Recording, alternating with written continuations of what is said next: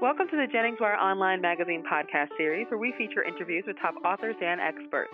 My name is Stacey Emerald Kaufman. I'm the radio director of Annie Jennings PR, the national firm behind the online feature magazine sensation, JenningsWire.com, a special community of bloggers and podcasters that is capturing the heart of America. There's nothing like it on the web. We invite you to visit JenningsWire.com to discover the blogger that is just right for you.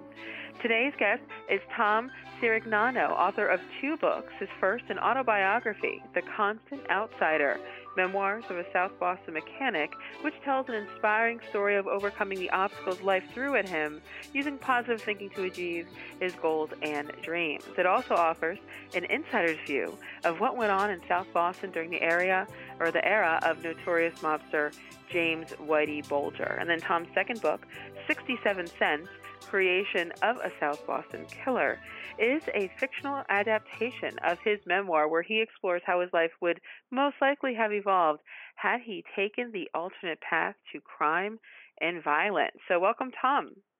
Oh, thank you, Stacy, for having me. It's our pleasure. Tell our listeners a little bit about your first book, The Constant Outsider. Well, I'd I'd kind of describe it uh, as a true story about taking the worst that life throws at you and overcoming those obstacles and never giving up. It's also about not being afraid to take risks and wish for the things you really want out of life, and then striving to accomplish those goals. I kind of really believe that when you verbalize your goals to people out loud, you subconsciously commit yourself to making those dreams come true. Tom, what are some of the obstacles that you're talking about, the ones that you've had to overcome during your life? well, I've had a few. Um, growing up, I was one of the only Italian kids in a mostly Irish neighborhood, and I was constantly reminded of my Italian heritage in some not so nice ways. So I did some crazy and dangerous things when I tried to fit in. And the same was true um, in South Boston, where that was also an Irish neighborhood, and I was all Italian uh, I made I made it my goal to do whatever it took to gain acceptance there. And uh, I've also had some physical obstacles to deal with in life. In school, I struggled really badly with reading. I wasn't able to read as well as my classmates, and that made me think there's something wrong with me. So uh, I didn't find out until many years later that I'm actually dyslexic.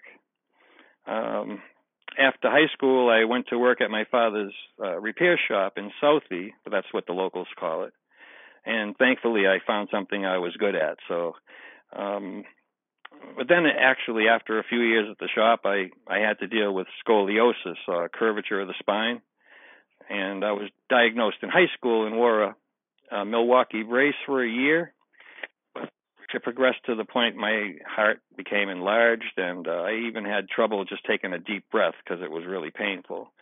So when I was 26, I had a Harrington rod surgery and was in a body cast for six months. And doctors told me not to return to my job as a mechanic.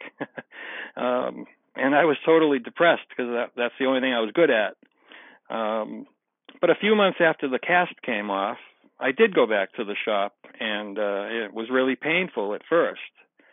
But I discovered methods that uh, that allowed me to do the work that I did on cars. I would fold a blanket over and make a cushion out of it, and I would lay that on the fender of the car and rest my chest on that instead of relying on my back muscles to hold me up as I worked. And after a few years, I gained enough strength that I was actually able to go back to do everything again um, until eventually a few years later the back problems returned and I had to give up the shop. And Tom, what was it like running an auto repair shop in the middle of a high crime area like South Boston during the 70s and 80s? Wow. No, during during that period there was an Irish mobster named James Whitey Bulger and you might re- recall the the movie Black Mass um, that just came out with Johnny Depp. That's based on his character. Uh, Bulger had been given a green light by the FBI uh, to run his criminal organization in exchange for giving information on the Italian mob, which was his rival. So that deal made him virtually untouchable by local law enforcement. He had a free pass to run his uh, criminal empire, control, controlling all the drug trade, illegal gambling, extortion rackets, etc., in town. And he used murder as a favorite tool of enforcement. It was pretty scary those that, though, during those years. But the funny thing is that even hardened criminals need a good mechanic. so several members of organized crime became my loyal customers, and some became very good friends. Um, over the years, uh, those friends made some very tempting offers to me to become involved in criminal activity, and I would have would have made some some substantial money. They wanted to use my shop to store a hijacked truck now and again, and uh, you know store drug shipments, and also hold high stakes card games in my back room. So I had to find polite ways to refuse those offers without getting on the wrong side of those dangerous people. Uh, it's certainly better to have them as friends than as enemies. But I knew that once I said yes to one of those opportunities, that it would be virtually impossible to say no in the future. But I think you know situations like that that I write about make the constant outsider kind of interesting. Yeah, and Tom, what are some of those messages that you hope to get across to your readers? Uh, I think the most important message is, you know, it started with me. You know, I thought my life was uh, pretty ordinary and typical because it's the only life I knew. But when I sat down and actually wrote about the unique experiences that I've had and recalled the special people that had a major influence on my life, I realized, you know, that my life hasn't been anything like ordinary and typical. Uh, you know, I want to I want to encourage every one of my readers to do the same thing I did. Sit down and and recall your life's important experiences and write them down. You know, no two lives in history have ever been the same. We all have a different story to tell. I guess you could think of it this way. Each of us is a book waiting to be written, and that book, if written, results in a person explained.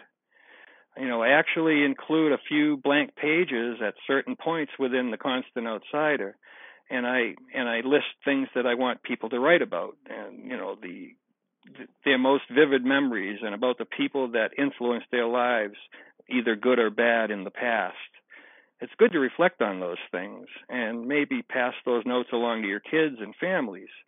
you never know, you might discover how and why you became the person that you are. Well, Tom, thank you for joining us. We appreciate you sharing your story and, of course, the story of your books. Uh, you can learn a lot more about Tom at theconstantoutsider.com. Of course, you can order books directly through the website, signed and personalized copies as well. And both books are available print on Kindle, also audiobooks at Amazon, Audible.com, and most other retailers. Of course, you can contact Tom as well through theconstantoutsider.com. Thank you for joining us. Oh, thank you for having me very much. This podcast is presented by Annie Jennings of the national publicity firm Annie Jennings PR, the creator of Jennings Wire Online Magazine. Jennings Wire is capturing the heart of America with its rich community of talented, insightful, and relevant bloggers and podcasters. So please visit JenningsWire.com and discover the blogger that is just right for you. Till next time.